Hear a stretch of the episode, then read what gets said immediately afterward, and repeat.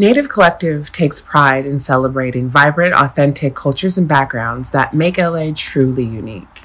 So, you guys, I don't know how many times I've asked myself where I can find a group of cool, like minded people in one place here in LA. Like, it was so easy when we were growing up, but it's gotten very hard. Like, where are all the natives at who know the true, authentic LA culture and vibe? And where do you go if you don't want to go to a club every weekend? If you're like me, then you're also tired of searching for a place that truly represents a diverse and like minded crowd of this city. Well, we've got fantastic news for you. Say hello to Native Collective, the hottest, most exclusive private membership club founded by LA natives that's about to change the game. Native Collective is not just another club, it's a haven for all races, ages, and natives and transplants alike. But it especially encourages ambitious minority entrepreneurs, executives, influencers, and entertainers to come together, connect, and thrive. We've created a space where you can chill, celebrate your roots, share experiences, and amplify your success without limitations. Our flagship location is located in LA, of course, and is a statement. In the heart of this busy city, Native Collective will become the epicenter of social events, inspiration, creativity, and collaboration. Get ready to be part of something extraordinary. Native Collective is a platform for socializing, growth, and success. Surround yourself with like minded individuals who understand your journey and are ready to support all of your endeavors. Don't miss the chance to be among the foundational members of Native Collective. Join our interest list today for an exclusive opportunity to enjoy early perks and benefits of memberships. Visit our website at nativecollective.com to secure your spot in this groundbreaking movement. Native Collective, empowering dreams together. Follow us on social media at the Native LA and Native Collective to stay up to date on Native Collective's journey. hey guys, it's your girl E, born and bred in Inglewood, California here with Native LA's inaugural episode of ING in LA, where we talk about all things one can do here in our fabulous city, whether you're a native or a transplant. Joining me today is a man who probably knows just as much, if not more than I do, about Los Angeles culture, my good friend Tony. Hey, my name is Tony. Uh, I consider myself a community and culture centered creative, uh, born and raised here in Los Angeles. Compton, if you want to be specific, but LA County, if you want to be inclusive. Um, I like to study Los Angeles just from being here, from a sociological standpoint, from lived experience with work and whatnot. I really appreciate being able to be from a place where I can talk about its culture, its lifestyle, um, the things that make us native Angelenos um, and the people who come here uh, enjoy this place and be so intrigued by it. And we want to start this first episode talking about something that's such a integral part of LA culture, something that is near and dear to my heart. I know it's near and dear to your heart. Near and dear to my lungs, mostly. Matches the color of the dress. Absolutely. Uh, we're going to talk about uh, marijuana culture. Smoking in LA. Absolutely. Smoke ING in LA. Hmm. Well, we could start with uh, just cannabis culture in general. Just its inception, where it came from, why it's so synonymous with LA culture. Where do you think that comes from? I mean, we've got great weather, great growing weather, great growing conditions, and it just kind of really makes it easy to grow the product, have the product, smoke the product, enjoy the product. I mean, look at the day we're having today. It's overcast, but it's a beautiful day to smoke some cannabis.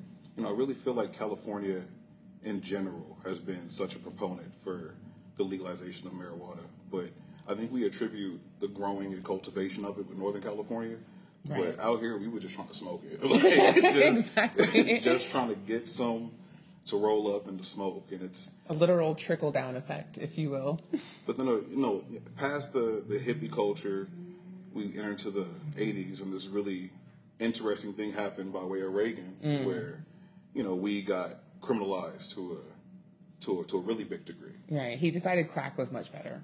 Yeah, this is very very true.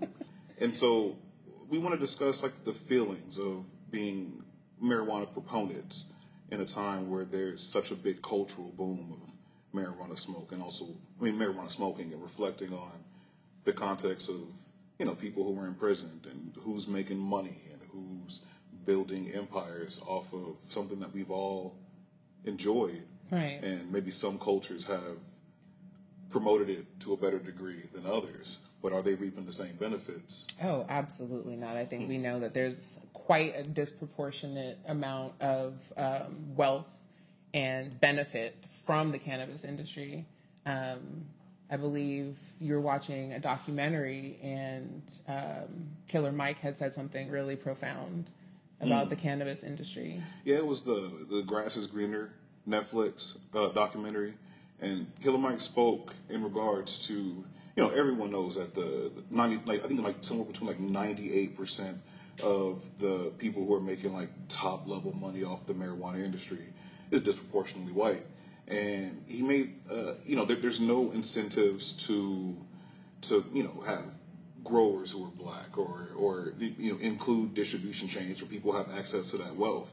And if you compare that to the amount of people who were imprisoned under the criminalization of it, um, he goes on to say that if all that we got out of all this struggle is the ability to buy it without being criminalized, then we have like really got the shit into the stick. Yeah. Uh, it's you know, 2 Chainz and Snoop Dogg are acceptable uh, marijuana advocates and and and, and uh, people to represent it, and they don't have the same villainization as people back in the day did. Right. It's just an interesting thing that there's no reprieve and there's really no justice for people who were harmed by something that has become such a popular thing. Like the weed civil rights movement definitely has its casualties, and we don't give them enough credit. Yeah, absolutely. What do you think we, um, as uh, I think a community in LA, particularly the Black community in LA, what do you think that we can do, kind of, to forward our progress within the cannabis community here? Well, I think good steps have been taken. There's, uh, I believe it's called Gorilla RX over there on Crenshaw, like that black woman owned uh, dispensary. I think steps in that direction, especially considering that the way Crenshaw Boulevard is being like heavily gentrified just because of the area. Right. Um, to make that statement and to show that opportunity, like not all hood spots or spots in our neighborhoods have to be the janky places that are, you know, raided and you go there the next day and it's not there because they're still, you know, selling out of pill bottles. Right. I miss those pill bottles so much. I think we were talking earlier about how I saved like two plastic Target bags full, thinking that I was going to do something Mm-hmm. I creative. have four but- Crown Royal bags full of those pill bottles, thinking I was going to do some kind of project. Yeah, that weed had me thinking that I was an artist, that I was going to sell millions of dollars worth of little pill bottle art to somebody somewhere. The inspiration of unbranded weed. Yes. A, what time to be alive.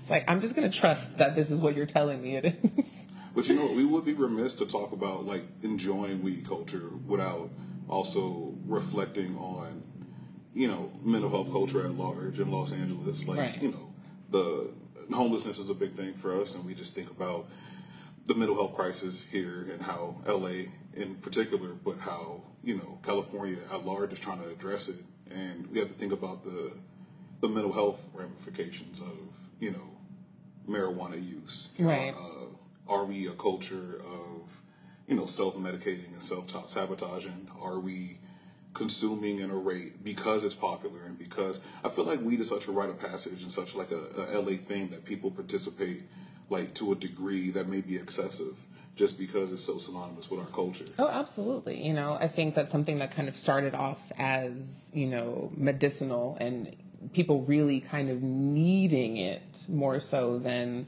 you know, uh, using it for recreation.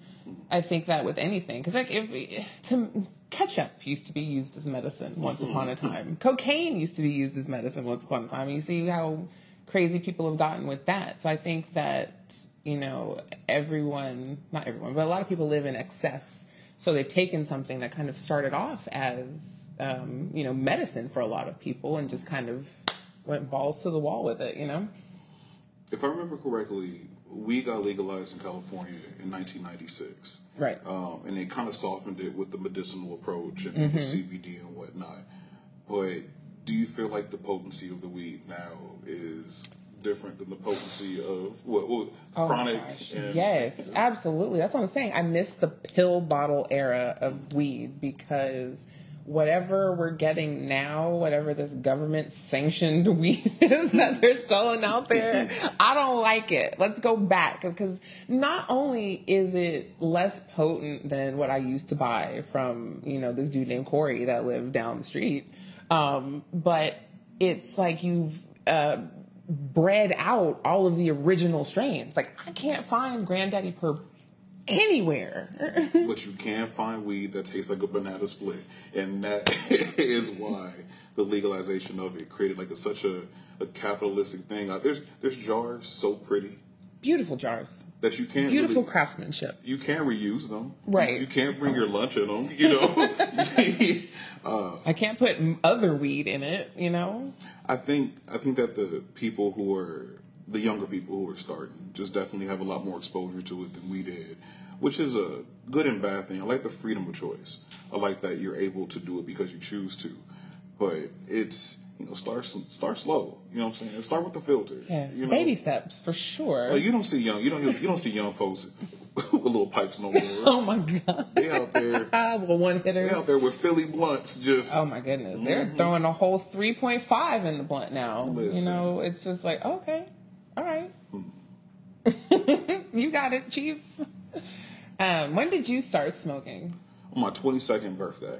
Okay. and it's it's you know weed being such an important part of my life i also reflect on the fact that it I, it did get to a point where i can say that my usage was uh, excessive um, when i first started it was i feel like i baby stepped into it i i uh, i started in a in a parking lot with a couple of my friends from a job that I had, and that morphed into you know really getting into it more. But it was framed around just like something social. Right. You know what I'm saying? I, I didn't necessarily do it from a context of it's like you know like I'm a social drinker. I'm also a social smoker, but I do acknowledge at a point in my life it got to the point where like there's a difference between wanting to smoke and needing to smoke. Right. Like, oh my god, I need to smoke before I cook. And I need to smoke before I eat. And I need to smoke after I eat. And I have to smoke before I fuck because I want it to feel better. I like, feel uh, seen a little bit. Huh. I mean, it can definitely be a crush. It's it's you know we live in a time where true pleasures can be hard to to really get. Like you know life fulfillment, where you are on your psychosocial development, where hitting certain benchmarks don't necessarily happen for. us. So we do happen to live in a place where joy is something that can be purchased Right. in the form or, or, or you know as as a crutch or.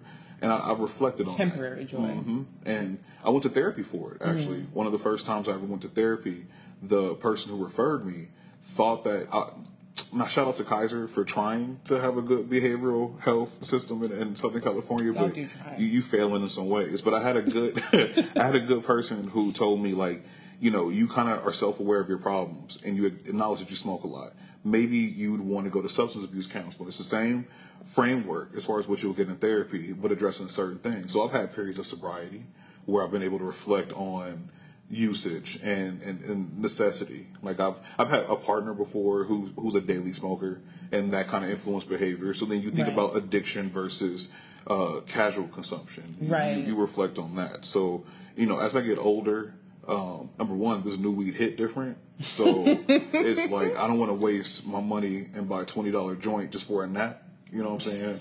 Like it, I, can- I can get that on my own. I got a job. So Right. um, I do like having the maturity and framework to understand there's a time and place for it. It makes some activities more enjoyable. It helps with some of your nerves and some of your actual conditions, but it shouldn't be the only thing that you're utilizing to subside that. Absolutely not. It's like uh, it's supplementary. It's Mm-hmm. like taking um, maca root or something, or eating the what is it that all the kids are on now, the sea moss. Mm-hmm. That- something to that effect. How about yourself? How about uh, your reflections on marijuana use or just the impact of living in LA and, and your consumption? I mean, I feel like weed is everywhere. I started smoking probably when I was like 16 or 17 as a social thing. Like, one of my homegirls was smoking and she was just like, I'm going to teach you how to roll my blunts. And initially, I didn't realize that I was being used for my skills. like, what? So she would have me sitting there gutting blunts and then like re rolling the guts before I even touched the weed. And I was like, this feels like almost kind of like the training I went through um, for firearms It was just very, very thorough. Um, and I think that I started doing it because my parents always told me not to do it. So it was just like, well, you know that I'm gonna do it now. So I started doing it. And initially, it I wasn't crazy about it.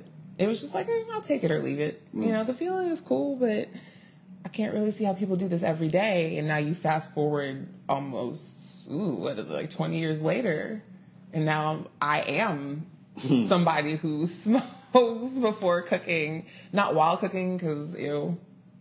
But you know, I'm a social smoker, but I also smoke by myself. Um, I'll smoke whatever. Like I have a vape pen. I'll smoke flower. Um, love edibles, you know. So it's just kind of like I'm all over the place with it. But I think it's because I really appreciate the cannabis, not so much I'm doing it just to be stoned and just to be high. You know what I mean? I. There's like you said, there's like a responsible usage there with it. So it may be excessive to some people anyway, but for me it works. So um, yeah, I, I think that uh, we are pretty much probably the cannabis capital of the country at this point. I mean, I feel like Colorado got some uh, some some competition. Yeah, but Colorado kind of shifted. They're like on a shroom kick right now. So They still got movie theaters that people smoke in though. they do. They Uh-huh. do. We're not there yet. Uh, we had cannabis cafes that didn't really do too well because it was like, let me do this during COVID. Like, when breathing is the number one thing you're supposed to be able to do. right. And if you bring your own tips in, we're going to charge you for that. If you want to use our tips and get sick, you know, there's no charge for that. Tax dollars. That just goes back to the disproportionate wealth within the industry. It's like we see you. We're on to you. hey, you see the Barbie movie yet? What do you mean yet? That's how I know you high.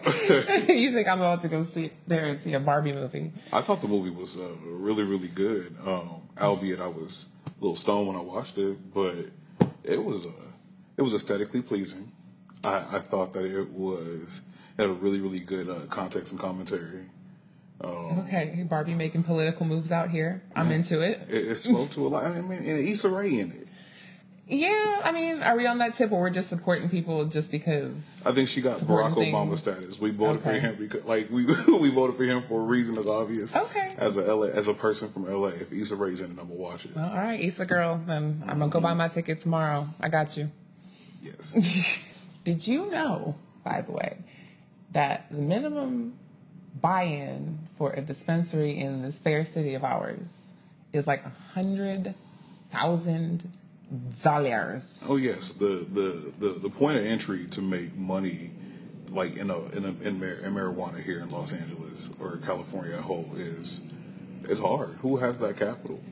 Definitely not me. I'm sitting here in an old navy dress and some flip flops, so you know it's not me. And then if you consider the fact that it's hard to, it'll depend on who you are. It's hard to get loans. It's hard to get that capital. It's hard to be financed for it. Or there's very strict regulations on where you can get that money from and how it can be used. Mm-hmm. Then location, the rent and licensure and all that kind of stuff. It almost feels like that's a big barrier that's put there on purpose to keep certain people out. So you're saying that robbery is the only way then to go about opening a dispensary in Los Angeles? Pretty much, either that or you got to be a robber baron. Like you really got to have that mentality where, I mean, we know that long money comes from people who look like me and you don't have long money in Los Angeles like Right. that, and that's that's a whole conversation. It's it's, institutional. It's it's systemic. It's so many people sold grandma house in, in the 80s and 90s. Yeah. So you don't even have that wealth as far as property. We got generational trauma, not generational wealth. But we own that shit. I mean, there's a reason why Kendrick's our biggest star. You know what I'm saying? Um, but yeah, it's it's such a. I, I like to look at it from a cultural standpoint, though. It's like you only see two things in your mind when you think about a person from California or from Los Angeles who smoke weed, and it's either like a person who's really into hip hop mm-hmm. or a person who wears like a Baja sweater, like who maybe surfs or something like So that. So Spicoli or Snoop Dogg are the only two references that we have. One hundred percent. But on the same token, when you think about who's making money off of it, it's more of a person who has a more Huntington Beach vibe than an Inglewood vibe. Oh, of course. And it, it's that's a it's, it's a very annoying part. Like if we only keep it in the context of smoking in LA, but just doing anything in LA comes at such a cost because well, one living in LA is such a luxury. Mm. Like it's Existing in LA is a luxury. one hundred percent. So it, I mean, I can kind of understand why people are are, are smoking because Oh, yeah. it's, what else are you gonna do? Like, how else can I amplify this activity to a degree where it's maximum enjoyment? Exactly. Do you think that's why um, we see so many of these, uh, I guess, like bootleg shops popping up, like in, I, for lack of a better term, illegal spaces? Um, I went to a weed shop once. I won't say where, but I was there with my mom of all people, and they had a generator for electricity, but the generator was, I believe, inside the establishment. And so it's like the smell of gasoline is very pungent. So you can't even smell the weed at this point. you mm-hmm. know, generator goes out and now you're trapped in this hot box with all of these people in the dark and you know, you feel like you might die. But it's worth it because you heard that they got some fire ass weed there. And you're supporting black owned And you're businesses. supporting small black owned business at the same time. I've definitely been in some places that look like toddlers with the construction workers. um, but they, they, you know, it, they're not as intimidating, uh, or at least uh, when when this first started happening, going into some of the weed shops that look like Apple stores. Oh my God. Where you can put in your phone number on an iPad, Right. and uh, get rewards points for buying a STIIIZY. Uh, yeah, I'm good on that. I, I don't want to belong to any rewards programs for doing something that I've been doing for 20 years. Like, y'all just got here. Don't start throwing all this technology and this sterility at me now. Wait, so you still you still look for the the running the like the run of the mill like hole in the wall type places to buy it? I mean, I look for them, but I look to send somebody else to go. you know what I mean? Because I don't want to be there again when one gets raided, you know, or shut down. I don't want to be there if, um, you know, it gets robbed, God forbid. Yo, that happened to my homeboy Randy. Uh, Harry, yeah, Randy, uh, very unsuspecting. He wa- he's not even the. Randy is my homeboy from Gardena. He is, uh, I believe, like uh, I think his dad's white and his mom's Japanese Korean. Okay. So he and he's not. He ain't one of those like. He he's a, such a straight laced dude, just like a, just a regular. Your, your average, not even your average weed smoker, somebody who just watches it. I mean, who smokes it so they can watch The Godfather, like in peace. Like, Okay. real chill like that. So I remember he goes to a dispensary somewhere in Gardena, and this was a place where he would get his his vape cartridges from. And the day that he went up in there was the day that that spot got raided, and like the degree in which they treated people who worked there and were in there, like it's it's criminal. You would think that they were in there doing Hannibal Lecter type of like experimentation and, and, and, stuff on people. They came in there with weapons. Everyone got to get against the wall. Um, Randy's stuff got confiscated. He got questioned for a very long time. Like what should have been a 15 minute weed run to get his cartridge turned into a two hour affair because this particular place, and, and I get the legal context of it. They weren't operating within the license because for some reason we voted for the legalization of it in a degree that didn't anticipate that once you legalize something, you then create, you, you then make it a part of capitalism. Right. And that system is known to pervert pretty much anything. Mm-hmm. Hence, us going from something like the chronic being a cultural phenomenon to chronic now being such a casual part of, you know, LA culture. To Like any pumpkin spice latte now. Man, but to, to see someone who has his first police experience being just in a place that was local to him to go buy marijuana, Yeah. and you you got like you know dogs and and, and, and guns, and semi-automatic weapons and mm-hmm. yeah, damn near out in your SWAT gear, your Sunday best 100%. for a weed cartridge. but it, yeah, it, it just speaks to. It's funny because you like to patronize those really fancy places by proxy, but I don't want to go to places that feel unsafe. Right. You know what I'm saying? Especially when I get to you get to a certain age where you don't want to rebel. You want to pay for a certain degree of convenience. Exactly. So does my local shop have my phone number on file and I get text messages every once in a while? You know they yes. do, yeah. Yes, that happens. But it's, uh, I wouldn't say that it's, sometimes you just roll with it. You know, every time that you log into anything, there's a certain amount of acceptance that you kind of give to the fact that society has moved to a point where you're being commodified. There's just like a little like, exasperated sigh every time you sign up for something new. It's like little party dies every time. I got I got a little like annoyed the other day because I got a I got my first weed coupon in the mail. like it was a new dispensary that opened up somewhere in my neighborhood. And it gave me like, you know, a little uh good money behind it too. It came Okay. on it came on uh like on, on, on plastic like card like oh, the good card, the uh-huh. plastic card stuff. Like you okay. could you could punch out the coupons because it's pre-scored. You know what I'm saying? me? We used to buy weed word of mouth on a good spot, and now it's being directly advertised to my to my junk mail, right between the window to coupons. And I feel like those was put together for a reason. Right, look at God. I ain't paying full price for no chili cheese fries. I remember um, we used to get weed delivered, but not the way that we do now. Because like I love a good weed delivery now, but before, um, again, shout out to Corey. But he had hours like the cable guy, so it was like I'll be at your house sometime between twelve and eight, maybe. And it's like you would see him driving through the neighborhood. So it's like you know he's around. And it's like, wait a minute, did you forget about me? It's like, no, I just got stops before you. But I'm right here.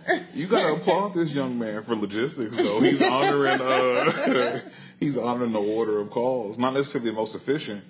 Um, I'll be honest. I was one of those people who took advantage of the weed deliveries when they got really popular, especially during the pandemic. Mm-hmm. Like uh, they was coming through with the square readers and whatnot. If you Oh, didn't have man. cash, it's you know. they take it from your bank account, like straight from your bank account now. And a lot of them are taking major credit cards. everything about who I am makes me annoyed to say this, but I do appreciate the fact that there's a convenience factor added towards, you know, added to the consumption and the purchase of marijuana. It's, you know, the taxis are not as prominent because of Lyft and Uber. Right. You know what I'm saying? Like, and even that is being offset by the small trips you can take on these scooters. Like, industries will evolve. Industries will evolve. Yeah. But to see what the weed industry has evolved to, um, again, it's your your biggest stars and proponents are people who look like us. I mean, say for you know your Cheech and Chongs and your Willie Nelsons and Uh, yeah, the the different era, the kind of uh, inaugural era of recreational marijuana use. You know, yeah, Snoop Dogg is a household name right now. Your grandmama knows who Snoop Dogg is. Martha Stewart wanted to do a show with Snoop Dogg because he is just like the the face of cannabis use, pretty much everywhere. Not just here, not just in LA, no, but everywhere. Even places where marijuana smoking isn't legal. That's true. I think I saw him in the top ramen commercial, like high as hell with them glasses on. Accepted though. Exactly, exactly. What is your favorite way to consume cannabis? Are you strictly a smoker or do you like edibles? I am. I'm strictly a smoker. Um, I have had good experiences in my 20s with edibles, but that's usually when you're looking for more bang for your buck. Like you're trying to you trying to go to this concert and be mad faded, or Yeah. you know, I went on a four year Coachella run where getting what you want is hard. Getting what you want into the festival is difficult, so maybe you'll consume something before just to kind of have a residual high.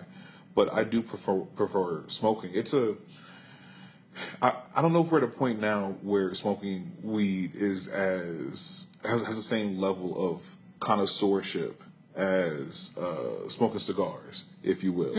Um, and I like to say that it, it does. I've gotten to the really spoiled part of my life where I don't even roll it anymore. I just buy pre rolls. I it, it, Excuse me. well, there used, there used to be an art to it, and uh, even a point of pride being able to know how to roll your own stuff up. Mm-hmm. But I'm really, uh, I'm really into those infused joints. Yeah, I feel you. It's Yeah. definitely easier to buy those than it is to try to make your own.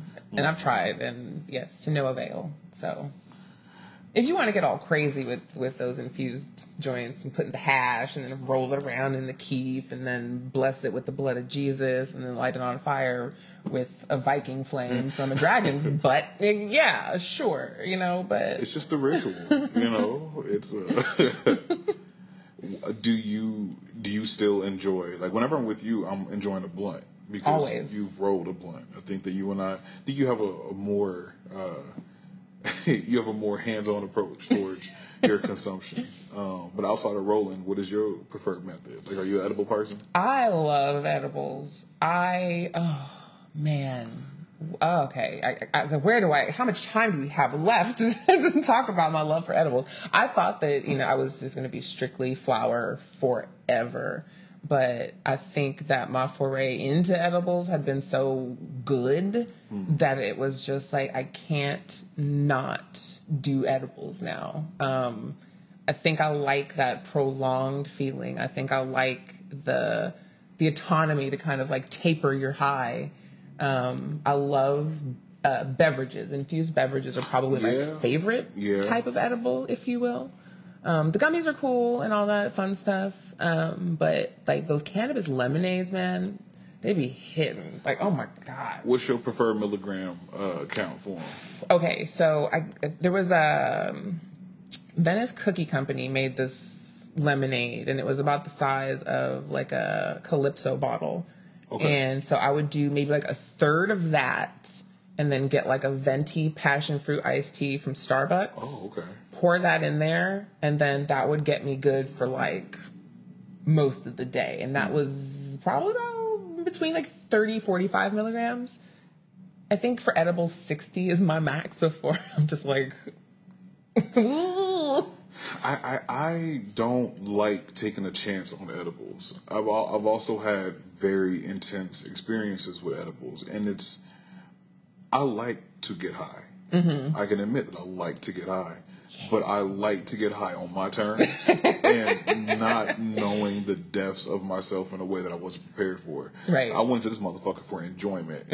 now, now I'm in transcendence. Like these are two completely different things I'm looking for. It's I, I'm also this may be telling on myself, but I'm also a a very I want it now type of person. Like if I'm if I want it, I want it now. Hmm. want I, that I want that high. easy, quick to the bloodstream. to my veins. You know what I'm saying? and you, you get that fastest. Yeah. I think you get it fastest with smoking, but you get it longest with with edibles. Mm-hmm. Right. Like that shit lasts. Yeah. But you gotta you gotta you gotta do the dosage. I Yeah. remember one time I think that we almost me and a, an old partner of mine, I think that we almost someone almost died off of edibles. I believe it. Yes, it it was uh, years ago. Um, there was this is when edibles kind of first started hitting the scene, and there was this one bar. It was called the 420 bar, Mm-hmm. and it was called the 420 bar because I think it had like 420 grams of- Milligrams THC, yep. right. And so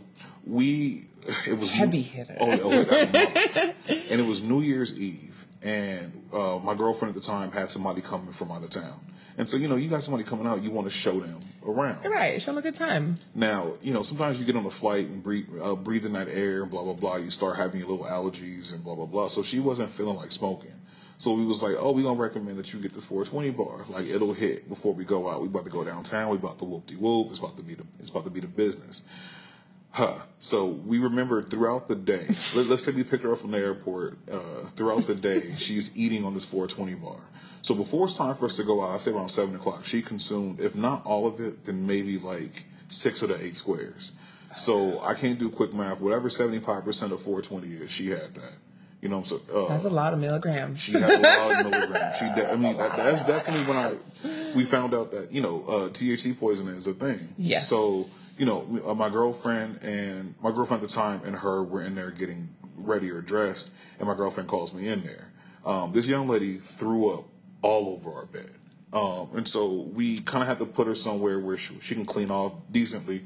So we put her in the tub and she passed out. Now we're sitting there in a situation where, and this is a really interesting place to be in because even though weed is legal, it's stigmatized. Right. And even though it's medicinal, we're using it recreationally. So we have somebody who is in our bathtub, apparently about to, or just in and out. We'll say she was in and out, and we don't necessarily know how to go about it. Um, There was points where we would go in, we would check on her. Uh, she would come in, she would meet us, at least in gaze, and then she would fall back out. And there was one time when I went to go check on her. Um, she, you know, hey, you doing okay? You know, talking to her, trying to get her to come to. And I remember she looked at me. She looked me deep in my eyes, and it was like a really like one of those like when when the end of Benjamin Button when when when the 92 year old newborn is looking Right. at them with a sense of knowingness. To any end, um, she ended up being okay the next morning. That's one of those things you got to sleep off. Yeah. And she talked about being completely present during the even the points where she was passing out where she can hear everything but being stuck in her own body. And she said that point where she grabbed me and we were looking in each other's eyes she said that she was trying to communicate to me from where she was that she needed me to call her mom and tell her mom that she loved her. And you know it's january 1st it's it's the, the next day we didn't do anything it's a lot quieter outside this person then moves on with the rest of their trip because they have the people to visit Right. and the first thing me and my then partner thought about was like, yo, we need to get one of those bars. Like we we, we, we wanted to have that kind of a trip. It's like I'll have what she's having. Mm. But we also want to take a moment to, you know, talk about the self-medicating versus, you know, self-sabotaging. Right. I mean, I feel like uh, for me, I started, you know, um, because I think as with a lot of uh, black parents um, in the 80s and 90s, it was kind of like taboo to have any kind of like mental irregularities, any mental uh, health issues like um, ADHD or um, being autistic or having some sort of um, you know, uh, concentration defect, anything like that was just like, oh no, not my kid. So I think kind of growing up and struggling, um, I was really bright in school. I just had trouble focusing on stuff. And so when I got to high school, it was just kind of like, well, let me see if this kind of helps calm me down or, you know, folk help me focus or take the edge off of what I had at that point, anxiety and it kind of worked. It it did what I needed it to do.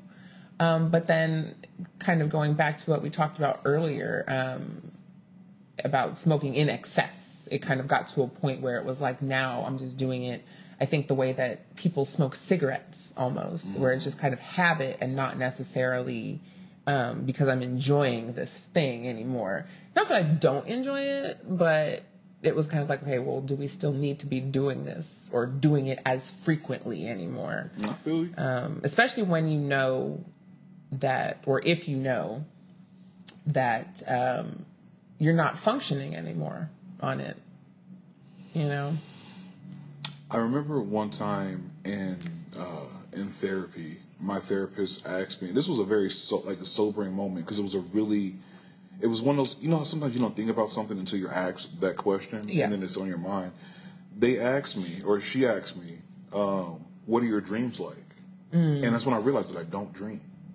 Oh, Or at least at that time, I didn't dream, and that's because people who are heavy marijuana smokers, it messes up a certain rhythm within their mm-hmm. minds, and you don't get deep enough sleep Right. in order to get to the point where you dream.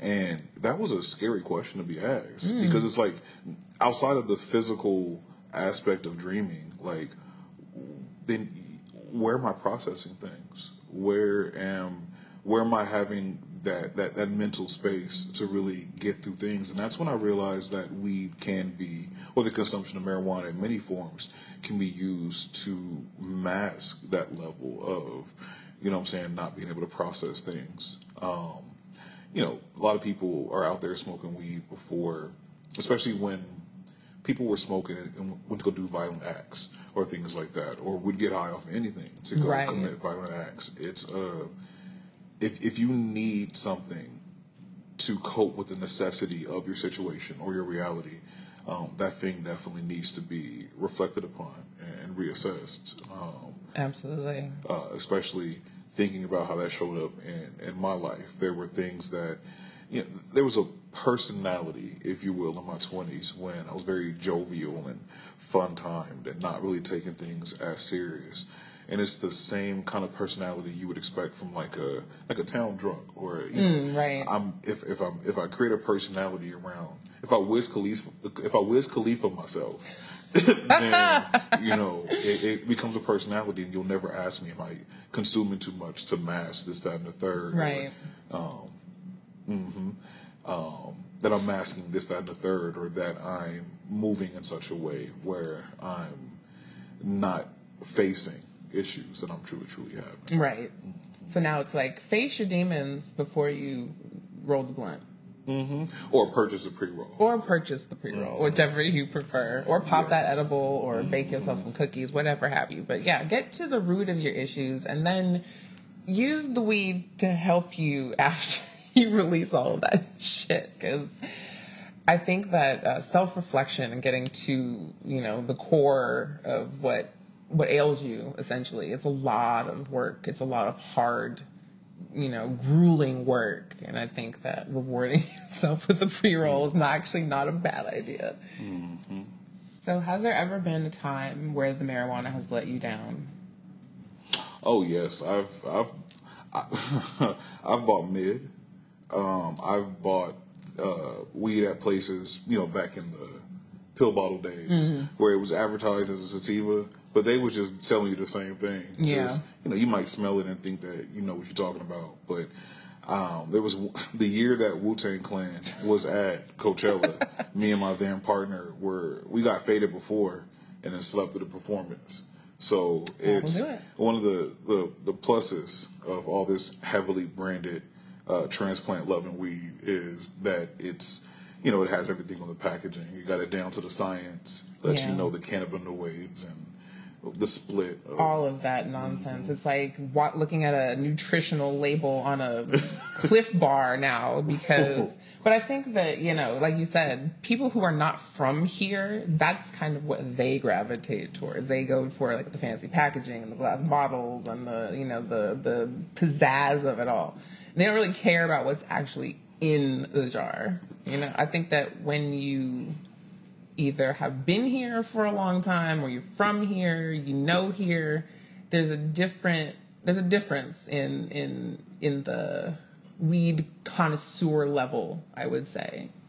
you know, not even is it not not only is there a difference between the weird, I mean the the weed connoisseurship, but also the there's a difference in the aesthetic of smoking. Oh, yeah. like I feel like I feel like transplants are a little bit more brazen with smoking in public, but it's more of a statement. Like Right. you, you you buy into the aesthetic of LA counterculture. Mm-hmm. Um, you just went to MedMen, or you just went to a place that was You're on Melrose somewhere. you bought your weed on Melrose just to look like you're smoking it on Crenshaw, Mm-hmm. and that's that. That's your thing. I get it. Or you know, you have your your your vape pen, the one that produces like heavy smoke and whatnot, and you you may or may not be a lip gymnast where you can where you can make it do tricks. But I think people who grew up in LA or just have that true native culture when it comes to smoking, it's a thing to do, not a thing to perform. Right. You know what I'm saying? Like when you when you light up at a, you can always tell who is a native smoking versus who is a transplant smoking by their energy lighting up at a concert. Oh because if, if you're from here, you're just gonna do it, Right. Because you know they're not gonna do nothing. But it's still taboo to, a, to a transplant. They don't know the rules yet. You Looking around places. Mm-hmm. like you about to pull a crack rock out your bag or something. It's just like you just you just wait until the headliner come on, and then there's really no rules unless you're at the Novo. They don't play that. Yeah. the Novo does not play that. do not light up at the Novo. Don't even vape at the Novo. Don't even think about it at the Novo. Maybe in the parking lot, but leave it all in the car, please. Um, but yeah, I I guess my consumption feels like transplant consumption because I gravitate towards the capitalistic places, the actual institutions and, and stores. Right. But also, I'm a convenience person. I I'm tired of forming relationships with somebody at a dispensary that gets closed and I never see them again. exactly. Versus and they having a- sell your phone number to another dispensary somewhere else, and now it's just like you hopping from place to place. Versus having my purchase history right there in the iPad. Well, like, yo, what did I get last week, Samantha? Oh, yes, it was. It was the. It was that raspberry schmeckle or whatever you guys are Mm-hmm. But what I'll never do, what I'll never do, what I'll never, never do is that I'll never wear the clothes for a. if I like STIIIZY, cool, I'll have STIIIZY, but I'm not rocking a sweater. That's No? that's transplant shit. I'm not doing that unless sh- show me show me a. Actually, there's one brand that I would probably wear their gear, and that's Farmer. Uh, I think it's like Farmers and Felons or something like that. Like they actually are trying to put money towards Okay. getting people out of jail. Like you Right. know, not you know I don't like my my, my, my weed money going towards giving some- Capitalism. no getting health care for somebody up in the North Northern California who Right. chooses to grow weed because he's rebelling against Daddy's trust fund. You know what I'm saying? Um, well, all the different ways we like to get high. I'm glad that we found a way to come together to discuss smoking in LA. Um, this has been our inaugural episode of Native LA's ING in LA. I've been E from Inglewood. This has been Tony from Compton, technically. yeah, born and raised in Compton, bounced around, but uh, Compton was home Compton born and, and mostly bred, so up we'll until I take was it. 16. We'll Yeah. take it. Thanks so much for joining us. We'll see you next time. Peace.